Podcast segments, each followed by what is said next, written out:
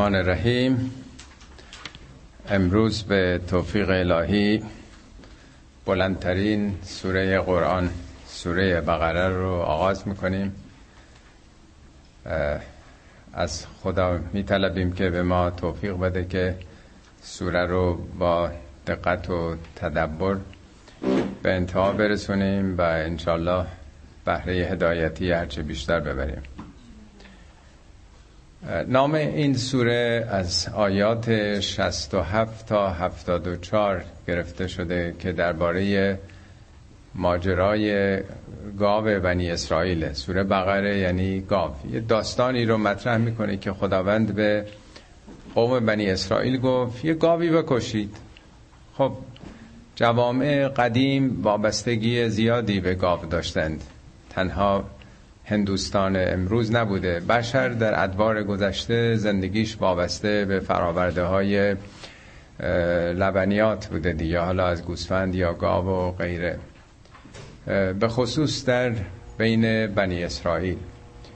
طبیعتا این تعلق خاطر به یک موجودی خود این یه تعصباتی رو ایجاد می‌کرد و یه اختلافاتی رو همینطور که در مشرق زمین سر آب چون ما خاک زیاد داشتیم آب نداشتیم دعواها سر آب بوده چه کشت و کشتارهایی که سر آب انجام می شده در تاریخ بنی اسرائیل هم مسئله گوساله یک عامل اختلاف بوده.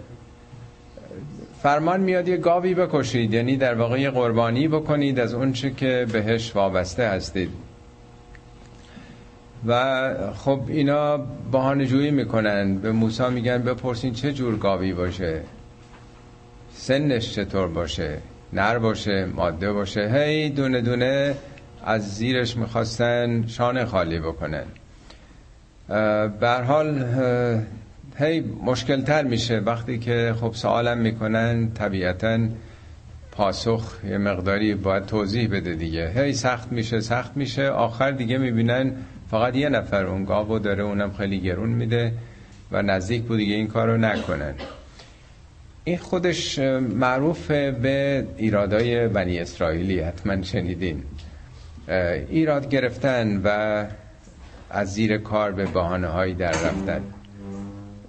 شبیه اینم حضرت علی در نهج و بلاغه فرمودن میگن خدا بر شما یه چیزایی فرا فرائض فرائضی رو خداوند بر شما واجب کرده.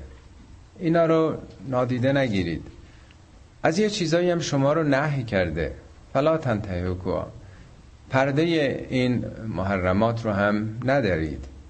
یه جایی هم خدا سکوت کرده. و سکت لکم من اشیاء. خداوند سکوتش رو فراموشی نبوده. ولم یده ها نسیانن. دوشان نسیان نشده. فلا تتکلفو خودتون رو به زحمت نندازید. یعنی یه کلیاتی که خدا گفته بکنید انجام بدید. کارم گفته نکنید نکنید. انقدر فقه تراشی نکنید. انقدر در این رو جزئیات. خداوند آزاد گذاشته. یعنی خودتون با عقل و فهم و درکی که خدا داده ببینید که چیکار باید کرد دیگه. نمیشه یه قانون واحدی بر اونجا گذاشت. تمام این تلاش های قرنهای گذشته ما فقیهان که رفتن این چهار تا حکم فقط تنبیهی که فقط تو قرآن هست الان شاید چل تا پنجاه تا شده باشه از همین جاها ناشی میشه که نباید درش خود رو به زحمت انداخت. هی دست و بال مردم رو بس. اینم از قبیل همون ایرادای بنی اسرائیله. هی مشکل کردن. سوال نداره دیگه. خدا گفته این کار بکنید بکنید. دیگه انقدر نرید دنبال جزئیات. خب این سوره یه دفعه نازل نشده سوره به این بلندی. این سوره در طول 17 سال نازل شده. تیکه تیکه گروه گروه البته گروه های مستقل نه ناقص. خب کلیات قرآن در ذهن پیامبر بوده اونچنان که جبرئیل مشخص کرده بوده. مثل یه پازل بوده برای پیامبر که ترکیب می‌کردن اینا رو. تصویر کلیات روشن بوده و اینا رو می‌دونستن که کجا جاسازی بکنن. و دستور می‌دادن این آیات رو بذارید در مثلا سوره مریم. این آیات رو بذارید بعد از اون آیه سوره مثلا فاطر. به دستور ایشون به تدریج تکمیل می شده قرآن. این سوره از 20 قطعه 20 گروه مستقل تشکیل شده که در پنج موضوع هستند در بعضی از موضوعاش دو بار قطعاتی آمده بعضی, بعضی بیشتر. حالا جزئیاتش رو در متنی که خدمتون دادم ملاحظه میفرمایید. اونچه که امروز می‌خوایم بخونیم آیات یک تا بیست و چاره که یک تا بیستش درباره مردم شناسیه یعنی این سوره با شناخت مخاطبین قرآن مخاطبین هدایت الهی آغاز میشه. قرآنی خداوند فرستاده از طریق بندش پیامبر ما. مردم سه عکس عمل دارن یعنی سه گروه رو تشکیل دادن. یه گروه ایمان آوردن یه گروه منکر شدن یه گروه هم به ظاهر ایمان آوردن ولی در باطن مثل همون گروه دومن. پس در بحث امروز ما که عنوانش مردم شناسیه سه گروه رو در ارتباط با هدایت بررسی می‌کنیم. اول این سوره در واقع حروف مقطع است و نقش این کتاب رو توضیح میده. الف لام میم.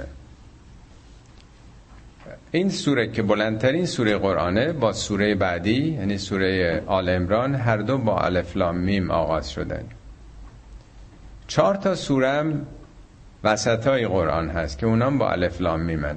سوره 29 انکبوت سوره سی روم سیکم و سی و دوم. اون چهار تا سورم با الف لام میم هستن. الف لام میمی که در قرآن اومده عمدتا درباره مباحث توحیدیه. در مکه مسلمون ها با مشرکین با بت پرستا ارتباط داشتن. اون چهار تا سوره وسط قرآن در دوران مکه نازل شده. آموزش های توحیدی در ارتباط با کسانی است که بت پرستن و تعلیم صبر و مقاومت و تقوا به اونها میده. پس این یک نوع آموزشه. چون اونایی که مقابل مسلمان بودن مشرک بودن. این دوتا سوره که عمدتا در دوران مدینه نازل شده طرف مقابل یهودی ها هستن بنی اسرائیل مسیحی هستن. طبیعتا نوع مقابله نوع منطق و استدلال ها متفاوته. پس این شش سوره درباره توحید در ارتباط با مخالفین متنوع هستش. البته 6 تا سوره در قرآن با الف لام را آغاز میشه. سوره های دهم تا 16 هم که خوندیم اینا رو گذشتیم ازش. حالا من وارد مباحث فنی و آماری نمی‌خوام بشم اینا رو اطلاع دارید دیگه. از موقعی که امکان تحقیق قرآن با کامپیوتر مقدور شد و مطالعات قرآنی شروع شد حدود شاید سی یا پنج سال پیش مرحوم رشاد خلیفه متوجه شد. او اعلام کرد برای اولین بار که این 29 سوره قرآن که با حروف مقطع آغاز میشند شش داشت الف لام میمه ولی حروف دیگه از هام میم نمی‌دونم قاف نون و سوره های مختلف. اینا بدون استثنا مذربی از 19 هستند. یعنی اگه تو این سوره بقره الف رو بشمرید عددی به دست میاد که قابل تقسیم بر 19 هیچ خارج از قسمت نداره. لامش همینطور میمم همینطور. تو این سوره البته تک تک الف و لام و میم ولی در سوره های دیگه مجموعش مثلا سوره های طاسین طاسین میم این سه تا رو جمع می‌کنیم مضربی از 19 ایشون به یک حدیثی از پیامبرم اشاره کرده که پیامبر فرمودن که الف لام میم و تنها یک در واقع حرف کامل تلقی نکنید. تک تکشم یه کلمه کامل نیست. تک تکشم کامله. البته کسی در طول تاریخ نمی‌دونسته که این چه ارتباطی داره و خیلی حرفا زدن درباره حروف مقطعه ولی متوجه این نظمش نشدن. مرحوم علامه طباطبایی در المیزان ایشون نقل قولی از حضرت علی می‌کنه که میگه حروف مقطعه اصاره قرآنه چکیده قرآنه. یعنی در هر سوره اون کدشه. مثل اینکه ما میگیم مثلا یو اس که معرف امریکاست مثلا. تو ایران هم مثلا میگن ناجا نیروی مثلا ارتش جمهوری اسلامی ایران نهاجان نیروی هوایی. اینا به جای اینکه توی مکاتبات مفصل بنویسن با یه کد معرفی میشه. و در روزگار ما خب خیلی بیشتر هستش. یعنی یک نوع کدگذاری است که مخاطب این آیات پیامبر به روشنی درک می‌کردن که زیل این عنوان چه مطالبی خواهد آمد. یک نوع کدگذاری بوده. ایشون نوشته بود آقای تبا که اگر کسی بتونه اون موقع نه ایشون آشنایی با کامپیوتر داشت نه در اون دوره امکان این مطالعات بود. اگر کسی بتونه اینا رو مقایسه کنه و مشترکات سوره هایی که حروف مقطعه مشترک دارن مثل این الف لام میم ها یا حا میم یا الف رام می‌تونه پی, پی ببره که موضوعات مشترک این سوره ها چی هستش و به مفهوم و معنای اینها پی ببره. کتابی قبلا خدمتتون معرفی کرده بودم یه مقداری تلاش شد اینها. نشون داده بشه. کتاب نام کلماتی حروف مقطعه در قرآن که سعی بر این بوده تو کتاب که نشون داده بشه حالا معانی اینها چی هستش. حا میم این صاد چه چیزی رو بیان می‌کنه؟ الف لام میم و الی آخر. خب من خیلی معطلتون در این مقدمه نکنم. ذالک الکتاب لا ریب فیه هدن للمتقین. ذالک الکتاب این کتاب. البته اون موقع که هنوز به شکل کتاب در نیامده بوده چاپ اوراقی بین دو جلد نبوده. کتاب یعنی مجموعه قوانین نظامات. این کتابی که لا ریب فیه که درش هیچ تردیدی نیست هدن للمتقین. این کتاب برای متقین هدایته. بارها در این جلسات اشاره شده به اینکه ترجمه هدایت به راهنمایی ترجمه کاملی نیست. اگر این چنین بود باید می‌گفت این کتاب هدن لزالین برای گمراهان هدایته. للجاهلین.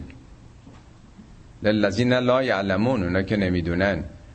متقین که خودشون دیگه عالی ترین صفت رو احراز کردن. طبیعتا اونا هدایت یافته ترین ها هستن. این کتاب برای اونا هدایته. درست مثل این که ما بگیم فرض کنین یک کتاب مثلا تاریخ بگیم این کتاب به درد این پروفسور دانشگاه می‌خوریم کتاب خب اون که می‌دونه دیگه آخرین مدارج علمی خودش رو کسب کرده. ولی هدایت رو اگه به معنای راهبری بگیریم نه راهنمایی. این کتاب می‌بره به مقصد میرسونه. چه کسانی رو؟ اونا که تقوا داشته باشن. توضیح دادم قبلا. راهنمایی این که یکی از شما آدرس می‌خواد یه نشانه بهش میدین دیگه. این میشه راهنمایی. ولی راهبری اینه که جلو میافتید میگید بیان دنبال من. پس مسئله پیروی از یک کتاب راهنمای عمل مطرحه نه فقط دانستن. دانستن شرط لازمه ولی کافی نیست. این کتاب رو باید دنبالش رفت یعنی بهش عمل کرد. چگونه میشه عمل کرد؟ به نیروی تقوا. تقوا همون کنترل نفسه. اگه گفته خشم نگیرید دنبال شهوت و آز و حرس و حسد و کینه نباشید. خب اینا رو خوندیم فهمیدیم. ممکنه حافظ قرآن هم باشیم ولی انجام این کارها مستلزم داشتن نیروی کنترل نفسه تا جلو خشمشو جلو شهوت و شهرت و, بقیه چیزا رو آدم بگیره. پس این کتاب کیا رو می‌بره به مقصد به مقصود؟ در عربی هم هدایت می‌نویسن ایصال به مقصود. ایصال یعنی متصل شدن. وصل به مقصد رسیدن به یک مقصدی. شما می‌خوای یه شهر دیگه برین فقط اینکه نقشه داشته باشید و بدونید که کفایت نمی‌کنه. باید سوار ماشین بشین تدارک اولیه رو ببینید و برید. رفتن یعنی با تقوا. شما با تقوا می‌تونید به سمت خدا برید. هیچ جای قرآن نگفته این کتاب هدایت برای گمراهان. مطلقا هم چیزی نیست. فقط سه, کس سه, سه تا شرط گذاشته. تو این سوره چون مردم شناسی موضوعش مهمترین صفتی که انسان می‌تونه پیدا بکنه تقواست انسان. پس در این سوره میگه این کتاب برای متقین هدایته. در سوره نمل چون محورش ارتباط انسان با خالقه عالی ترین صفتی که انسان در ارتباط با خالقش می‌تونه پیدا کنه ایمانه. اون کتاب میگه هدن و بشرا للمؤمنین. اما در سوره لغمان که در ارتباط با روابط انسان با خلق خدا هست با خلق خدا که ما ایمان نباید بیاریم با خلق خدا که کنترل نداریم. به خلق خدا باید احسان کرد. تو اون کتاب میگه این کتاب هدن و رحمتن للمحسنین اینا سه نفر نیستن سه تا آدم نیستن. یک انسان در رابطه با خود خدا و خلق خدا. در رابطه با نفس خودمون عالی ترین صفت تقواست. در رابطه با خدا ایمان در رابطه با خلق خدا احسان نیکویی کردنه. بنابراین از سه جلوه انسان مورد مقایسه قرار می‌گیره. مثل اینکه یه سیب و شما یه موقع میگین چقدر قشنگ زیباست خوشرنگه این در رابطه با نگاه دیگرانه. یه وقت میگید چه بوی خوشی داره یه مقداری فاصله بیشتر. یه وقت میگید چقدر خوش طعمه خوشمزه است. یعنی یک سیبه یک میوست ولی زوایای قضاوت شما فرق می‌کنه. انسان هم همینطور. سه سوره هم بقره هم سوره نمل و هم سوره لغمان که درباره کتابه با همین نقش هدایت کتاب آغاز میشه و سه جلوه از انسان. یه آیه دیگه قرآن این ستا رو با هم جمع می‌کنه. سوره نحله که وسطش میگه این کتاب هدایت و بشارت و رحمت للمسلمین. بر اونهایی که تسلیم شده باشن. در اینجا فقط گفته هدایته. سوره نمل میگه هدایت و بشارت سوره لغمان میگه هدایت و رحمت سوره نحل میگه هدایت و رحمت و بشارت برای کسانی که تمام وجود تسلیم خدا شدند. اون دیگه اوجشه که دیگه کلا آدم ایگوهاشو زیر پا گذاشته و تسلیم فرمان خداست. پس با این صفات این سه صفت موتور حرکت به سوی خدا موتور هدایتن تقوا ایمان احسان. کیا هستن حالا متقین؟ الذین یؤمنون بالغیب. یک کسانی که به غیب ایمان دارند. غیب یعنی چیزی که قایب دیگه حاضر غایب دیگه نیست. خداوند عالم الغیب و شهاده است. کسی که هم غیب رو می‌دونه همون چیزی که قابل مشاهده است. عیانه. غیبت یعنی چی؟ یعنی در غیاب کسی در پشت کسی بدی او رو گفتن.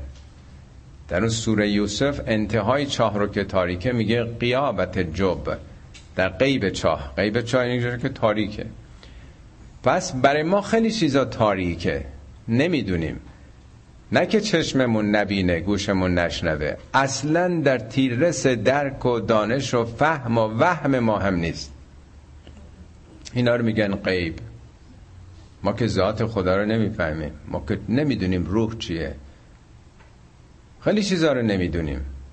نه که خیلی چیزا رو. بسیار بسیار اندک می‌بینیم. 400 بیلیون کهکشان ما چی می‌دونیم از اینا؟ اطلاعاتمون کجاست؟ یعنی کسانی که از این قله غرور بیان پایین از این منیت که ما همه چی رو می‌دونیم. هر چی رو که ما فهمیدیم قبول داریم. بقیه رو قبول نداریم.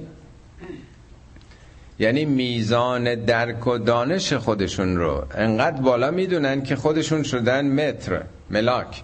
ما ابزار قبول یا رد هستیم. این خیلی خودخواهیه. در جایی از قرآن میگه اینا که این کار می‌کنن رهاشون کن ولشون کن. ذالک مبلغ هم من العلم. مبلغ یعنی محل بلوغ. سقف علمیشون تا اینجا اومده. بیشتر از اینو نمی‌فهمن. رهاشون کن اینا تا همین حد بیشتر بالا نیمدن مبلغ هم من العلم. بلوغ علمیشون تا همین حده. در سوره آل امران توضیح میده که این کتاب دو بخش داره. یکی محکمات بخشش بخشیش به زبان تشبیه تمثیله میگه متشابهاته. یعنی شما در درک و فهمی نیستین که براتون بشه توضیح داد. اینا به زبان تشبیهی داره گفته میشه. مثل آیات مربوط بهشت و جهنم و وعده های نیک و بدی که در اونجا داده شده. اصلا هیچ کسی نمی‌تونه بفهمه اون چه که مربوط به عالم دیگه است چگونه است. ولی چون که با کودک سر و کارت فتاد پس زبان کودکی باید گشاد. به زبان کودکی به شما داره. گفته میشه که بفهمید. بچه هاتون خیلی سوالایی ممکن از شما بکنن. شما نمی‌تونید به اونا پاسخ بدین. برای اینکه اونا در حدی نیستن که بفهمن پاسخ شما رو. مگر به زبان تشبیه و تمثیل تو عالم کودکانه اونها. حضرت علی در اون خطبه اشفا نهج و براغه توضیح میدن. قرآن البته میگه که راسخونه در علم اونایی که خیلی رسوخ کردن نمی‌فهمن خیلی متشابهاتو ولی میگن کلون من اند ربنا. همش از جانب پروردگاره. بعد دعا می‌کنن خدایا ما نلغزیم بعد از اینکه ما رو هدایت کردی چون نمی‌دونیم خیلی چیزا رو. ایمان بردیم ولی خیلی ابهاماتی داریم. حضرت علی میفرماید که خداوند اعتراف این راسخونه در علم رو راسخون در علم کسانی هستن که علمشون ریشه کرده. سطحی نیست عمقیه. میگه اعتراف اینها رو به عجزشون که ما نمی‌تونیم ما نمی‌دونیم و درهای زیادی وجود داره جلوی بسیاری از مسائلی که ما نمی‌تونیم باز کنیم. خداوند این اعتراف به ناتوانی رو رسوخ در علم نامیده. یعنی اینا خیلی دانش پیدا کردن که می‌فهمن نمی‌دونن. آدمایی که چیزی نمی‌دونن فکر می‌کنن همه چی رو می‌دونن. خب پس گام اول ایمان از قله غرور پایین آمدن و پذیرش اینه که ما نمی‌دونیم خیلی چیزا رو. یه چیزای قایبه بر ما. نه مثل اون دانشمند ابتدای قرن بیستم که گفت هر وقت من خدا رو زیر چاقوهای جراحی آزمایشگاه لابراتوارم. آزمایش کردم بهش باور میارم. اون دیگه خدای مخلوق خودته. این خیلی تکبر می‌خواد که آدم فکر کنه که مثل مسائل پیش با افتاده مادی خدا رو هم یا عالم غیب رو میشه اینطوری تجزیهش کرد. گام دوم. خب وقتی که شما آفریدگار این جهانی که 99 و 9 و 9 و 9 دهم درصدش هم برای ما قایب شناختید طبیعتا کجا می‌خواین برید؟ خب به او رو می‌کنین دیگه. همه جهان او آفریده و همه الینا راجعون همه به سوی او دارن میرن. همه تحت تاثیر نیروهای اون هستن. ما کجا بریم؟ یقیمون سلات سلات یعنی روی کرده. میگه لا صدق ولا سلا ولکن کذب و تولا سلا یعنی رو کرد تولا یعنی پشت کرد. نمازم که ترجمه سلات گرفتند معنای واقعی سلات یعنی به خدا رو آوردن نه بیعتنایی نه اینکه اصلا محلی از اعراب نداشت زندگی ما نقشی نداره کاری نداریم باش. سلات یعنی که حالا برو سراغ اونی که همه عالم غیب رو او آفریده و داره اداره می‌کنه و جهان شما رو و تو رو و همه نعمات تو داده. هیچ جای قرآن هم نگفته نماز رو بخوانید. یک بارم نداریم اقرا و سلات و همه جا گفته عقیم و سلات اقامه یعنی برپا داشتن یعنی جدی گرفتن. چیزی رو که رو زمین افتاده باشه بلند کردن. اقامه هر چیز میگه عقیم الوزن. وزن یعنی عدالت سنجش رو برپا بدارید. نذارید بی اهمیت تو جامعه بشه. عقیم و وجوه حکم کل مسجد. جهتگیریتون و اهدافتون رو جدی بگیرید برپا بدارید. عقیم و شهادت لله. اگه حقی رو می‌شناسید برای کسی به خاطر خدا برید شهادت بدید. نترسید محافظه کاری نکنید. موضوع شهادت رو به پا بدارید. پس ارتباط با خدا رو هم نمیشه چرخ پنجم زندگی گرفت. هر وقت احتیاج داشتیم نیاز داشتیم حاجتی داشتیم سراغ خدا میریم. سراغ پیغمبر خدا میریم سراغ اهل بیت پیامبر میریم. اونا رزرون برای برآوردن حاجات ما. این اقامه سلات نیست. این سلات عاشقانه نیست عارفانه نیست. سلات تاجرانه است معامله است در واقع. خب این گام دومه. غیب رو شناختین؟ به سوی آفریدگار او رو کنید. رو کردنم یعنی یاد گرفتن و آموزش گرفتن و به صفات او در آمدن اخلاق خدایی پیدا کردن. گام سوم و مما رزقناهم ینفقون. از آنچه که او به شما روزی داده به دیگران بدید خرج بکنید. انفاق یعنی پر کردن این اختلاف طبقات این چاله ها این پستی و بلندی ها جامعه رو به یه تعادل برسونید. این فرق داره با زکات. زکات یه تکس مالیات است که میدیم. ولی انفاق آگاهانه است. مثل صدقات مثل خیلی چیزا. خب مگه میشه آدم شناخته باشه اون عالم بینهایت غیب رو؟ و به خدا رو آورده باشه و دلش نسوزه برای گرفتاران برای نیازمندان. نخواد دست تو جیبش بکنه نخواد خرج بکنه. این نمیشه اصلا. اینی که می‌بینیم در قرآن معمولا هر جا سلات آمده دنبالش زکات هم اومده. زکات از همون تزکیه نفسه. تو آلوده ای تو اسیر مال و زندگی و دنیایی حالا که خدا رو شناختی باید آزاد بشی. چگونه با زکات تزکیه نفسه؟ تو خودتو پاک می‌کنی. مثل این گلای روزه که قیچی می‌کنن اون قسمت خشکش این رشد می‌کنه. بالا میره. خب تا اینجا سه گام که همش هم مزاره یه بار انفاق نیست. یه بار بگیم خب ما خدا رو قبول کردیم. اینا مزاره نیست. یقیمون سلات یه بار نیست. همه اینا مستمره در زندگی. چهارم گام چهارم. والذین یؤمنون به ما انزل الیک و ما انزل من قبلک. کسانی که یؤمنون اینم باز مزارعه به ما انزل الیک اونچه که بر تو نازل شده یعنی قرآن.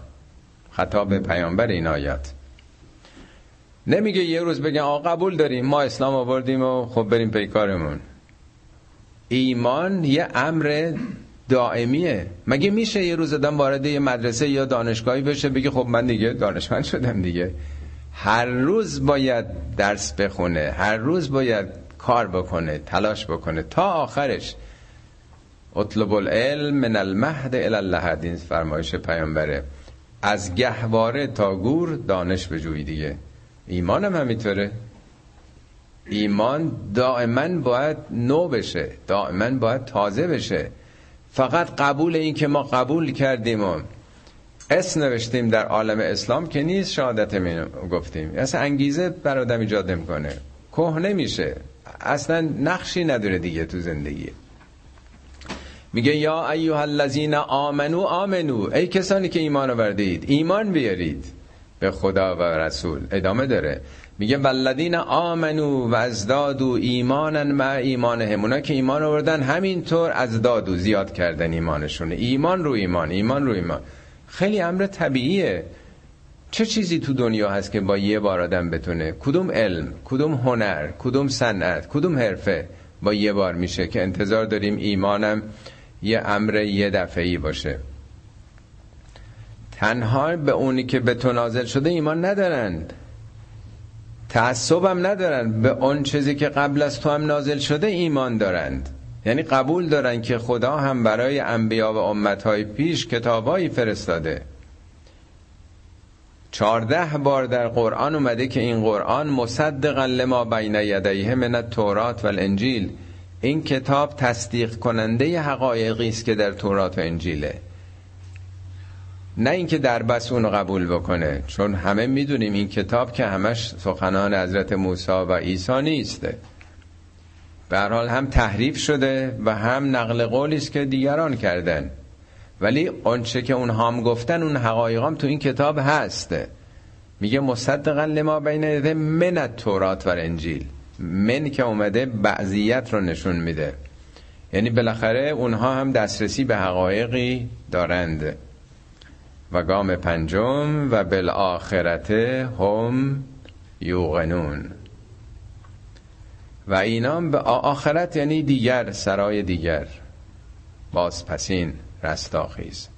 یوغنونم مزاره ترجمه بنده کردم یقین می‌کنند نه یقین دارند. این فرق می‌کنه. یه ده به یقین رسیدن. اینطوری نیست. به یه به آخرت یقین کردن. دائما باید یقین کرد. دائم یوغنون فعله. وضع حال نیست. و اینا می‌گفت ولذی بل آخرت هم موقنون موقنون این کسایی که یقین دارند. موقنن دیگه نیست. ولی میگه یوغنون. یوغنون فعل فعل مزاره یعنی همینطوری که ایمانش رو به کتاب اضافه می‌کنن یقینشون رو هم به آخرت هی اضافه می‌کنند. امر خیلی طبیعیه. شاید ضرورتی هم به این همه توضیح و تفصیل نباشه. خب اولش با غیب آغاز شد آخرش هم باز آخرت هم غیب دیگه ما چیزی نمی‌دونیم.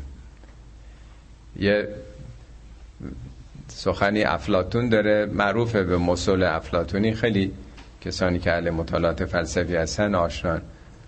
معروفه به مسول افلاتونی میگه ما انسان ها توی قاری متولد شدیم. از اول به صلاح تولدمون. قاری که تاریکه. ما رومونم به عمق قاره. پشتمون به یه روزنه است که در قاره. ما چیزی نمی‌بینیم. از بیرون قار یه یه چیزایی رد میشن. یه سایه هایی رو دیوار میفته یه تصاویری است. ما از حقیقت شناختمون در همین حده. ما توی تاریکی هستیم. مستقیم هم چشممون نمی‌بینه. سایه هایی رو داریم می‌بینیم. اون تمثیل می‌کنه دانش ما رو. هم راجب آخرت و هم در ارتباط با عالم غیب ما فقط یه تصاویر و سایه ها رو می‌بینیم. ما فقط ایمان آوردیم. ایمان آوردیم به گوینده این سخنان که هیچ سوادی نداشت هیچ چیزی نمی‌دونست به تعبیر قرآن. ما کنت تخط تو به یمینک. در عمرش خط ننوشته بود. یه ما تدریم الکتاب بلل ایمان تو چه می‌دونستی کتاب چیه؟ ایمان چیه؟ ما از طریق ایمان به صداقت و امانت کسی که این حقایق رو آورده و یک شناخت عقلی از این جریان باور کردیم سخنان اونو وگرنه در معرض درک و دانش ما بسیاری از مطالب غیبش نیست. صدها یا هزاران موضوع رو فهمیدیم درک کردیم فهمیدیم این سخنان سخنان بشر نیست. سخنان خداست. اون بخشی هم که نمی‌دونیم در واقع از خدا می‌خوایم که ما نلغزیم. ما در واقع گرفتار منیت نشیم. خب اولائک علا هدن من ربهم. اینا سوار اسب هدایتند. اینا بر مرکب هدایت سوارند و اولائک هم المفلحون. اینا رستگارند. فلحه یعنی شکفتن شکوفان شدن فلوری شدن.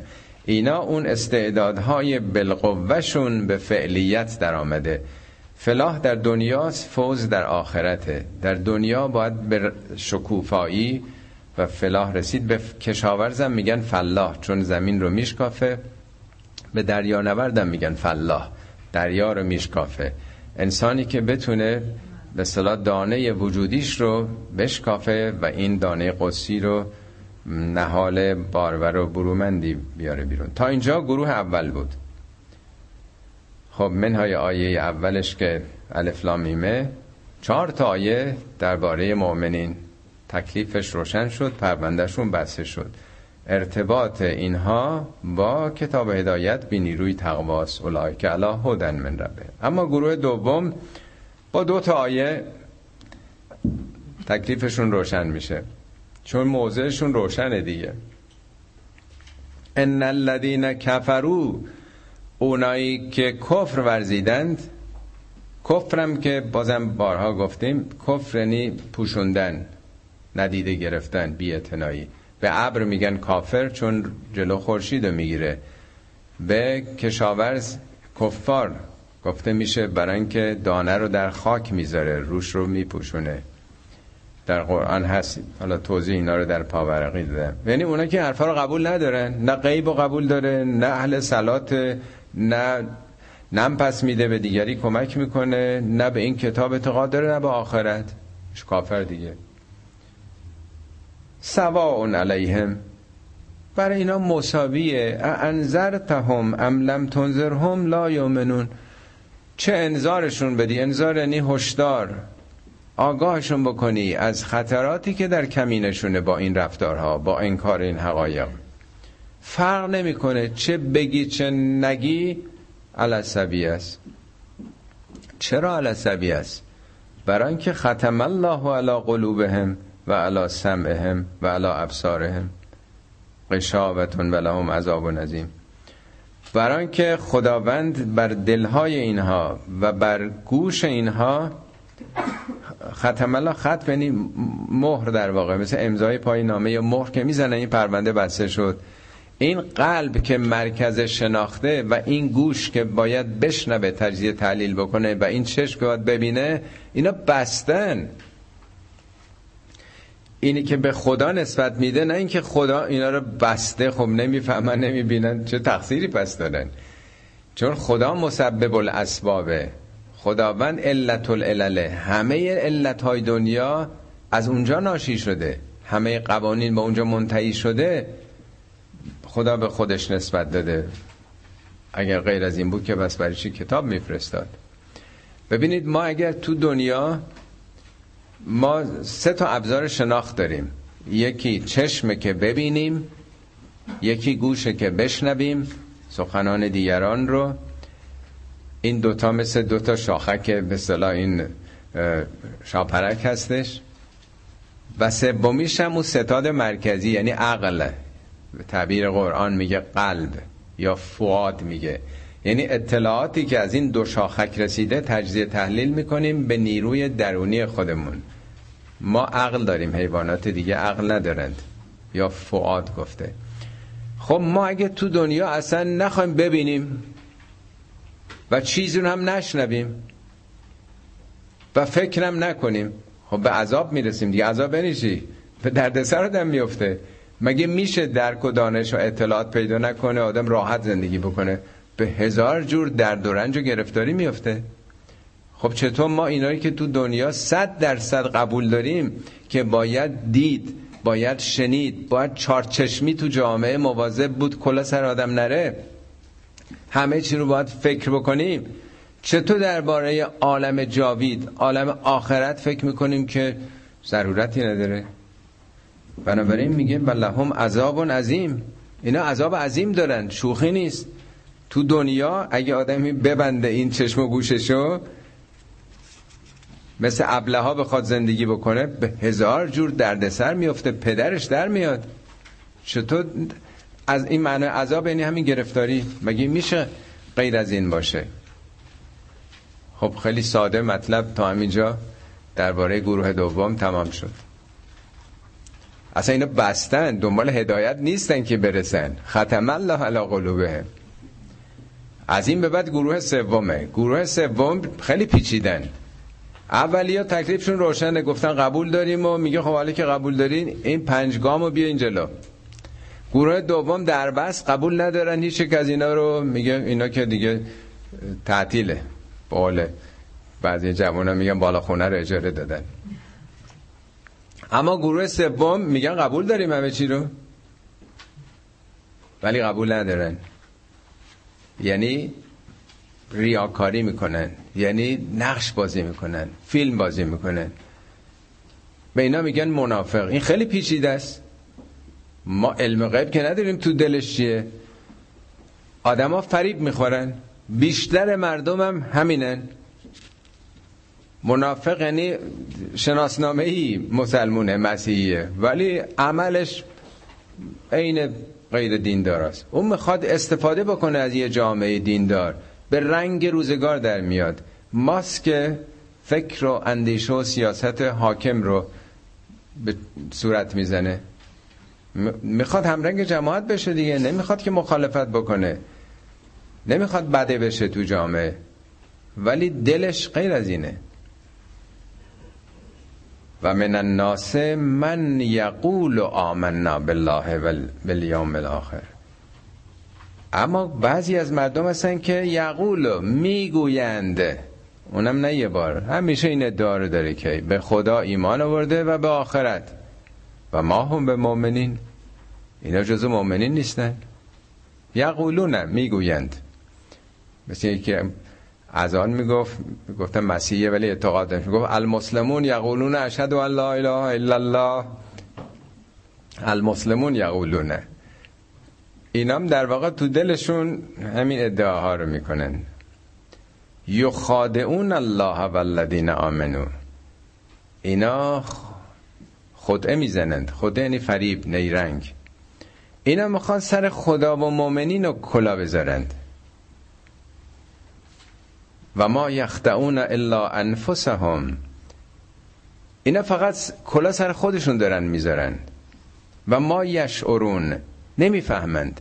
شعور اون درک زرافت هاست بارها توضیح دادم. شعر شاعر شعور اینا همه از یه ریش هست شعر موی سره.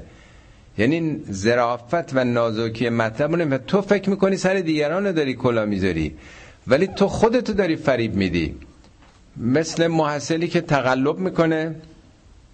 خیلی هم خوشحاله که سر معلم و کلا گذاشت. درس نخونده بود ولی تقلبی نمره ای گرفت و رفت بالا. بله رفتی بالا ولی سر... کلا سر خودت گذاشتی. چه معلم چه مدرسه کلا سر کی گذاشتی؟ فقط سر خودت کلا گذاشتی در واقع. همش خواستی که با پارتی بازی یا تقلب بری بالا. آخرش که چی؟ فی قلوبهم مرضون. این عنوان ده بار در قرآن اومده. در دل اینا مرضه.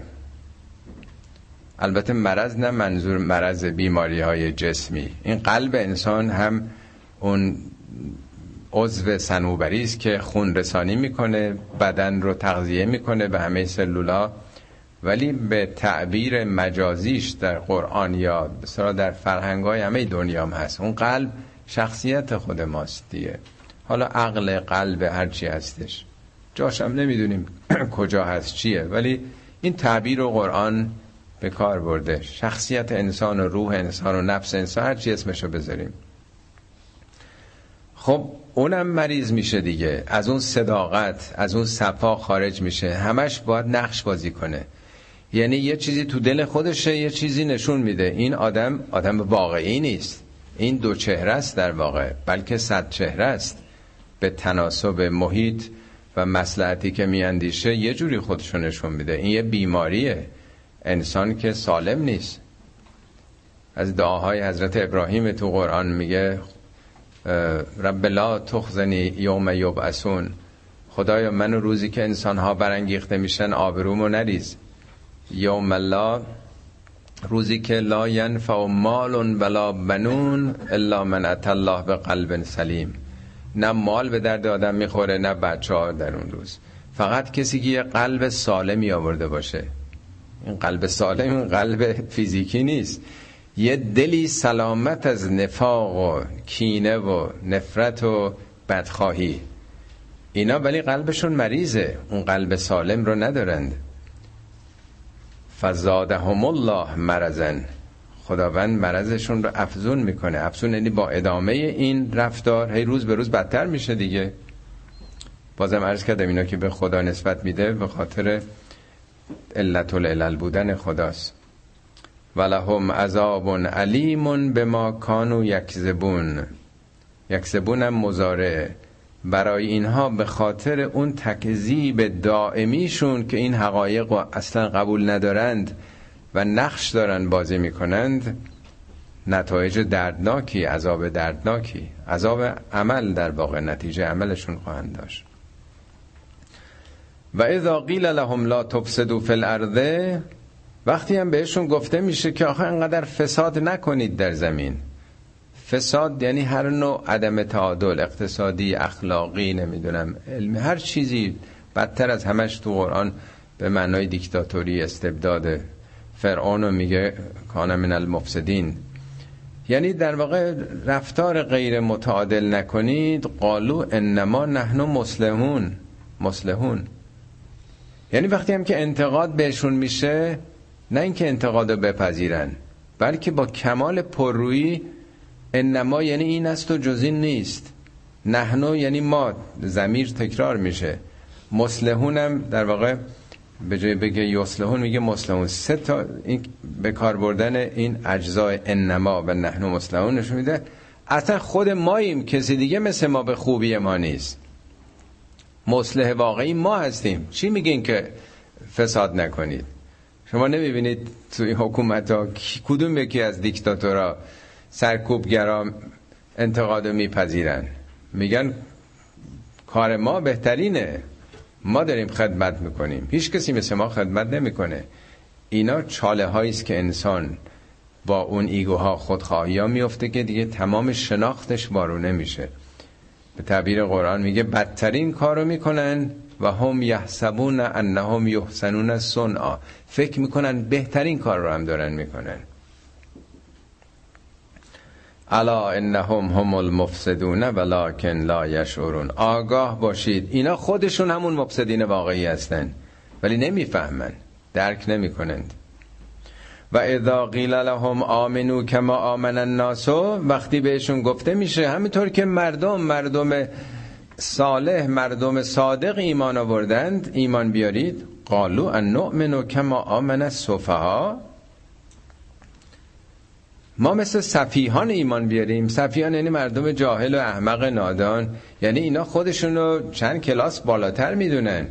یعنی انتظار دارن که اینا به یه جایی اگه رسیدن اینا با مردم فرق داشته باشن. مگه میشه مثل توده مردم همونجوری فکر کنن؟ اونا نمیفهم. صفیح یعنی بیخرد. صفیح یعنی کسی که نادانه. الا انهم هم السفهاء ولکن لا یعلمون. آگاه باشید. اینا خودشون همون صفیحانن. اما نمی‌فهمن. چون اینا به خون زندگی و مال و ثروتشون و قدرتشون مینازن. معیارای ارزشیشون فرق می‌کنه. حالا اگر کسانی پول ندارن اونا رو صفیح می‌دونند. و ازا لقوا الذین آمنو قالوا آمنا. وقتی که با مؤمنین ملاقات می‌کنن با اونها دیدار می‌کنند قالو آمنا. ادعایی می‌کنه که ما ایمان آوردیم. و اذا خلا الى شیاطینهم وقتی که با شیطونای خودشون خلوت می‌کنن. شیطونا یعنی همون آدمای شیطان صفت. هم پالگی ها هم پیاله ها هم پیمان ها اما هم فکرای خودشون خلوت می‌کنند. یعنی اینا رو آشکارم نمیگن تو خلوت میگن. قالو انا معکم. بابا ما با شماییم. انما نحنو مستهزئون ما اونا رو دست میندازیم. اگه می‌بینید اونجا رفتیم با اینا هستیم برای ریشخند میریم. ما که باور نداریم. ما در موضع تمسخر اونها هستیم. ما با شما یکی هستیم. الله یستهزئ بهم و یمدهم فی طغیانهم یعمهون. خداوندم اینا رو استهزا می‌کنه. البته استهزا برای بشر به زبان به سخریه و ریشخند گرفتنه. ولی معنای اصلی استهزا همون سبک شمردنه. باها قائل نشدنه. خدا هم اینا رو باهایی براشون قائل نیست. اجر و ثوابی قائل نمیشه. برای که از یه موضع خیلی مستکبرانه دیگران رو تغییر می‌کنند. و یمدهم فی طغیانهم یعمهون. خداوند در این تقیانی که اینا که این خودش تقیانه یعنی اون مرزهای مجاز انسانی خارج شدن. خودشون خیلی بالا می‌دونن. اینا یه پا تاغوت شدن. اینا یه پا در واقع خودشون تو محیط خودشون و ارتباط های خودشون تقیان دارن می‌کنن. یعمهون یعنی در واقع سرگشته. آدم نمی‌دونه گم شده نمی‌دونه کجا بره. بی, بی هدفه در واقع. هر روز در واقع نون به نرخ روز می‌خوره. یمدهم یعنی خداوند امداد میده. بله خداوند اینا رو هم امداد می‌کنه کمک می‌کنه. ولی چجوری کمک می‌کنه؟ در همون راهی که خودشون انتخاب کردن.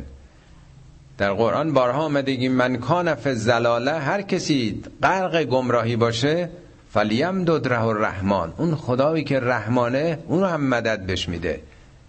به چی مدد میده؟ تو همون راه گمراهی خودش کمک می‌کنه. می‌خواد میلیاردر بشه ثروتاشو ببره نمی‌دونم چندین میلیارد دلار خدا بهش کمک می‌کنه. یعنی استعداداشو تو اون جهت پرورش میده که بره بالا. مگه تو دنیا غیر از اینه؟ واقعیت رو همین داریم می‌بینیم دیگه. هر کسی هر راهی انتخاب بکنه خدا تو همون راهی که خودش انتخاب کرده کمکش می‌کنه که اون هدف برسه. ولی اون هدف هدفی نیست که خدا خواسته باشه. میگه این آخرش اینه نتیجهش. خدا راهنمایی می‌کنه. میگه کلن نمد. این آیه قرآنه. ما همه رو امداد می‌کنیم. هاولا و هاولا. هم دنیا پرستان رو ما امداد می‌کنیم و هم آخرت طلبانو و ما کان عطا ربک محضورا. بخشش خدا که از کسی بازداشته شده نیست. خدا همه رو هدایت می‌کنه. تو بگو تو کدوم راهی ما تو همون راه تو رو پوش می‌کنیم. تو همون راه تو رو کمکت می‌کنیم. یعنی انتخاب با توه. ولی ما میگیم این راهی که تو می‌روی به کردس ترکستان است. این راه راه گمراهیه. به پرتگاه داری می‌رسی. می‌خوای بری؟ بفرمایید. بهترین مرکب رو هم در اختیارت می‌ذاریم. یه دانشگاهی است که رشته های مختلف داره. میگه تو هر رشته می‌خوای انتخاب بکن. من تو همون راهی که تو رفتی تمام امکاناتم در اختیارت می‌ذارم.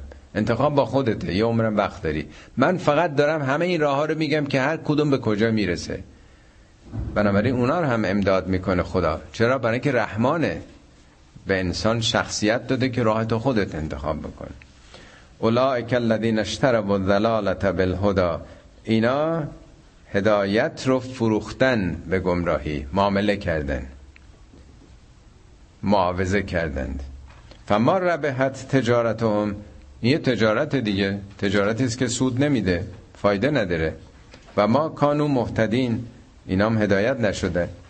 ببینید گروه اول میگه اولای که علا هدن من ربهم گروه دوم که میگه اینا ختم الله علی قلوبهم اینا میگن اینا هدایت نشدن.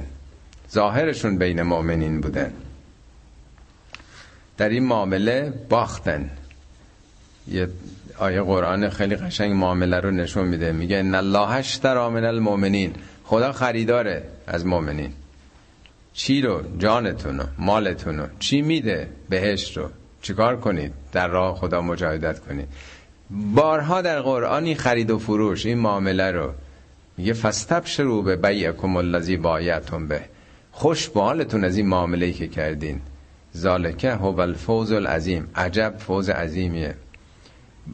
این تو فرهنگ اسلامی این خرید و فروش با خدا بارها اومده. میگه تعبیری از حضرت علی میگن صبر و ایامن قصیرتن این دو سه روزه دنیا رو تحمل کردن دندون رو جگر گذاشتن.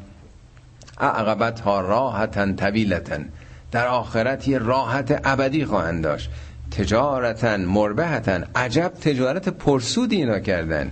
یسر حالهم ربهم. پروردگار چه راه پرسودی پیش پاشون گذاشت. ارادت هم دنیا. دنیا رفت دنبالشون. فلم یریدوها اینا پس دادن.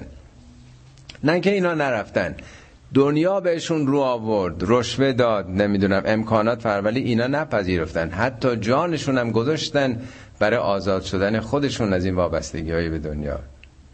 پس میشه این تجارت های پرسود رو داشت. حالا از این به بعد مثال می‌زنه. در واقع اینایی که گفت تئوریه ولی تئوری هم میشه وقتی که با عمل میاد قابل فهم میشه. مثال اینا چگونه است؟ مثل در قرآن بیش از صد بار مثل زده. برای اینکه بفهمیم این منافقین چگونن سیزده تا آیه راجع منافقین آمده مثل اینها مثل هم که مثل الذی استوقد نارن مثل کسی است که در یک بیابان تاریکی در یه شبی برای که ره رو گم نکنه یه آتشی روشن می‌کنه. فلما ازاعت ما حوله. همین که آتش روشن میشه ذهب الله به نورهم. خداوند نورش رو می‌بره و ترک هم فی ظلمات لا یبصرون. میمونه تو اون تاریکی جا رو نمی‌بینه. حالا در بعضی ترجمه نوشتن بادی میاد اون آتش خاموش میشه. کبریتی زده. ولی نه این منظور مثال یه ظاهری داره نشون میده زندگی رو داره بیان می‌کنه. یه جرقه هایی تو زندگی می‌زنه. بعضی وقتا شب قدریه مارمزونیه یه بینشای آدم پیدا می‌کنه. ولی موقته چون دنبالش آدم نمی‌گیره لحظه ایه خاموش میشه دو مرتبه. باز میمونه تو اون تاریکی ها. این شم رو خاموش می‌کنه در واقع. فرصت نیست من اینو بیشتر باز کنم وقت خیلی تنگه. نه دوست داشتم بیشتر توضیح می‌دادم. سمون بکمون امیون فهم لا یرجعون. اینا کرند لالند و کورند. بر نمیگردن اصلا. آدم تو اون بیابون که کر و کور نیست. نشون میده مثال برای فهم ماست.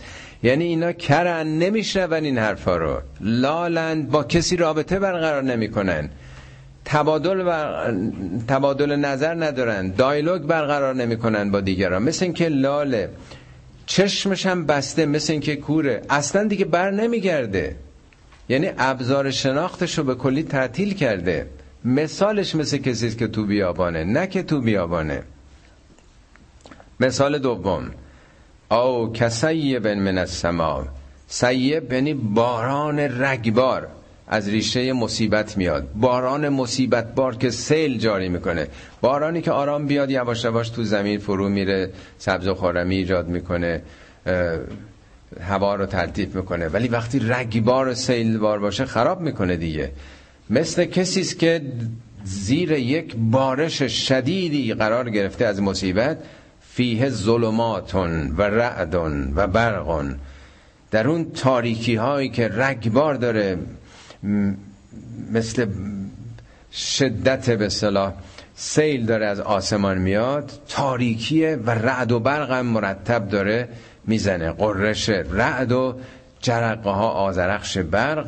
یجعلون اصابعهم فی آذانهم من السوائق از وحشت سائقه سائقه در واقع اتصال این جرقه برق به زمین برای اینکه بهش برخورد نکنه دستاشو داره می‌کنه تو, تو گوشش. آیا میشه با این یعنی ظاهرا مثل کپ که سرش رو زیر برف می‌کنه و فکر می‌کنه ایمن خواهد بود اینا در مساف چنین محاصره پدیده های طبیعی قرار گرفتن از ترس حذر الموت. والله محیطون بالکافرین در که خدا احاطه داره مسلط در واقع. اینا همون مصیبت های زندگی است دیگه. رعد و برق که میگه همون رعد و برقای زندگی است سکته تصادف از دست دادن عزیزان ورشکست شدن. زندگی میگه همش همین مشکلاته. تو خدا رو نداشته باشی چیکار در برابر این رگبار مصیبت ها می‌خوای بکنی؟ فکر می‌کنی که از اینا می‌تونی نجات پیدا کنی؟ خدا احاطه داره. یکاد البرق و یختف و ابصارهم. این تابش شدید آزرخش آسمان مثل اینکه چشمشون رو داره کور می‌کنه. کلما اذا اللهم مشوفی به محضی که یک برقی می‌زنه چهار تا گام میره جلو. مشو یعنی مشیه. مش یعنی راه رفتن. یه روشنایی پیدا میشه یه گام میره جلو. و ازا ازلم علیهم قامو دو مرتبه که تاریک میشه وای میسه. نمی‌تونه جلو بره. ولو شاء الله لذهب به سمعهم به ابصارهم. اگه مشیت خدا ایجاب می‌کرد این قدرت شناخت گوش و چشمشون رو می‌گرفت. یعنی ابزار شناختی که ضد خدا دارن عمل می‌کنن به کف میرن می‌گرفت. برای اینکه خداوند بر هر چیز قدیره. یعنی می‌خواد بگه تو دنیا این جرقه ها می‌زنه. چهار قدم میره جلو ولی باز ادامه داره تو همون تاریکی زندگیش. خط مشیش رو عوض نمی‌کنه. یک تحول و انقلابی براش پیش نمیاد. خب تا اینجا پرونده منافقین هم بسته میشه با این دو مثال بسیار زیبا که از زیباترین تصاویر قرآنه یک کتابی به نام تصویر الفنی فی القرآن المجید تصمال سید قطبی که به فارسی هم ترجمه شده آفرینش های هنری در قرآن که این تصویرها رو تشبیه و تصویر و تجسیم و تصویل و این حالتهایی برای فهم ما که چگونه مسائل ابسترکت و ذهنی رو به صورت تصویری قرآن نشون میده تو اون کتاب این جنبه هنری رو خیلی قشنگ باز کرده. از این به بعد حالا چهار تا آیه رو به سرعت عرض می‌کنم. حالا نتیجه گیریه. یا ایها الناس اعبدوا ربکم الذی خلقکم والذین من قبلکم لعلکم تتقون. ای انسان ها نه ای مسلمان ها نه ای اعراب نه ایرانیان همه انسان ها یا ایها الناس اعبدوا ربکم اون اربابتون و اون ربی رو که خلقکم والذین من قبلکم هم شما رو آفرید و هم پدرانتون و اجدادتون و او رو عبادت بکنید. عبادت هم در جلسه قبل در سوره حمد توضیح دادم همون همبار کردن وجود و باز کردن پنجره های دل روی اوست در واقع. مقاومت نکردن و همبار کردن خود. فرصت نیست که باز کنم دیگه. شاید تقوا پیدا کنید. با این کار بر خودتون مسلط میشید وگرنه اسیر وسوسه های شیطان خواهید شد. کیه اون خدا؟ الذی جعل لکم الارض فراشن حالا خدا رو معرفی می‌کنه. یه بحث طبیعی استدلالی محسوس و ملموسی است. دنیا رو داره میگه. اینه که این کره زمین رو فرش زیر پای شما کرد. اینجا که میلیون ها سال که فقط آب بود فقط قشر مذاب بود کی زمین رو فرش کرده برای شما؟ فرش یعنی جایی که حالا درش استراحت می‌کنین دیگه. و سماع بناان کی آسمان رو بنا کرد؟ آسمان منظور این طبقات هفتگانه است بعد جا میگه سب انشدادن هفت طبقه پوسته سخت. یا سب انشدادن هفت طبقه یا سب انتباقن با مزامین مختلف. اینجا میگه بنا بنا مثل بنایی پله پله بالا میاد. این طبقات هفتگانه جو از طبقه هفتگانه زمین ساخته شده. مثل پدیده فوتوسنتز که ایزوسفر رو ساخته یا اتمسفر بقیه طبقاتون. و انزل من السماء ماء از آسمان آب پربرکتی رو نازل کرد. فاخرج بهی من الثمرات رزقا لکم.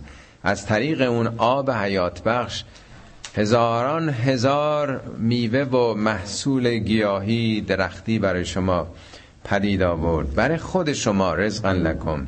فلا تجعلوا لله اندادا و انتم تعلمون. در حالی که می‌دونید شما که می‌دونید علم دارید برای خدا همتایی قرار ندید. نرین سراغ پیامبران خدا به جای خدا. حاجتاتون رو از بندگان خدا بخوان بگیرید. مستقیم سراغ خدا برید. و این کنتم فی ریب مما نزلنا علی عبدنا. حالا اگه خیلی هم شک و تردید دارید در حقانیت اون چیزی که ما برای پیامبرمون فرستادیم خب کاری نداره. فعتو به صورت من مثلی شما مثل این یه سوره بیارید. ود او شهداءکم من دون الله ان کنتم صادقین. اگه راست میگید تمام همکارا و شرکاتون اونایی که در واقع شریک خدا گرفتید. همه اونایی که فعلا براتون خیلی مهمن اونا رو هم جمع بکنین ببینم یه سوره می‌تونید بیارید یا نه. خب اگه قرآن روایت پیامبر بود از حقایقی که دیده اگه خیلی چیزای دیگه بود که گفته میشه که برداشتای پیامبره درک پیامبره یه نابغه بوده یه حقایق رو دیده گفته. خب این که خب کاری نداره بقیه هم یه چیزایی می‌تونن بگن. چطور قرآن بارها میگه که یک سورم نمی‌تونید مثل این بیارید؟ آیا منظور ادبیه؟ خیلی کارهای ادبی ما زیبایی داریم. اصلا به سبک قرآن این گونه سخنان رو بشر یه سورش هم نمی‌تونه بیاره. و نیاوردن. 1400 سالم از این تحدی گذشته این در واقع مبارز طلبی. و بارها این موضوع در قرآن تکرار شده. فان لم تفعلوا حالا اگه نتونستین بیارید ولن تفعلوا هرگز هم نمی‌تونید بیارید. فتقوا النار التي وقودها الناس والحجارة اعدت للکافرین نمی‌تونید بیارید برای اینکه هیچ کسی تو دنیا مثل خدا هم با خبر از گذشته و هم از آخرت و هم از طبیعت و هم از شریعت در عین حال به همه هستی علم مطلق داشته باشه نیست. بنابراین هیچ کسی نمی‌تونه اینطوری حرف بزنه برای که این دانش گذشته و حال آینده و طبیعت و شریعت رو نداره. اگه نتونستید پس دست بردارید. تقوا بکنید و بپرهیزید از اون آتش اعمالتون که سوخت آتش چیه؟ ناس. این آتش نفت و هیزم و بنزین نیست سوختش. سازنده این آتش انسان ها هستند. انسان هان که این آتش رو پدید میارن یعنی چنین پدیده دوزخی رو خالقش انسان هان سوختش اونها هستن اونان که پروبال میدن. مگه قرآن این همه نمیگه که اون مال یتیمی که می‌خورید آتشی است که تو دلتون دارید می‌برید این آتش یه روزی خودشو نشون میده. میگه آتش خدا که تتل و علل افعده از فعاد شما از قلب شما زبانه می‌کشه. آتشی که سوختش به وجود آورندش محرکش انسانه و سنگ. حالا چرا سنگ؟ منظور سنگ زغال سنگه یا منظور سنگ سنگام؟ بالاخره مجموعه متراکمی از انرژی هستند دیگه. یا منظور تشبیه این که دلهایی که سنگ میشند. در واقع از اون حالت انعطاف خارج شدن از اون انرژی محبت تخلیه شدن و سنگدل شدن. اعدت للکافرین. اینها در نظام خدا برای کسانی که انکار می‌کنن در کمینشونه. مثل این که بگیم سم مار در کمین کسی است که بی بکنه بخواد با مار شوخی بکنه بالاخره تو نظام هستی چنین چیزهایی هم قرار داره. صدق الله العلی العظیم.